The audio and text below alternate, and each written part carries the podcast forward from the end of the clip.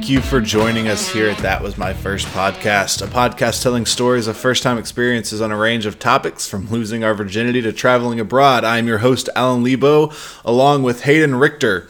Our first episode is going to be released next week, so keep your ears open. But before we get to that, we might as well give a shout out to our one and only sponsor, RecklessBoys.com. Comfy as fuck clothing to wear during all your reckless times, whether it be drinking, skydiving, snowboarding, or fucking your mom's girlfriend, they've got the attire for you. T shirts, hoodies, hats, koozies, they even have a baby onesie for when your baby wants to be a badass. They know there are plenty of reckless crews all around, so they're trying to bring everyone together. Cheers to party times, rowdy times, and reckless times. Check them out at their website, www.recklessboys.com.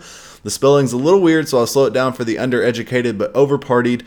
It's www.recklessboiis.com. Get reckless. We'll see you guys soon.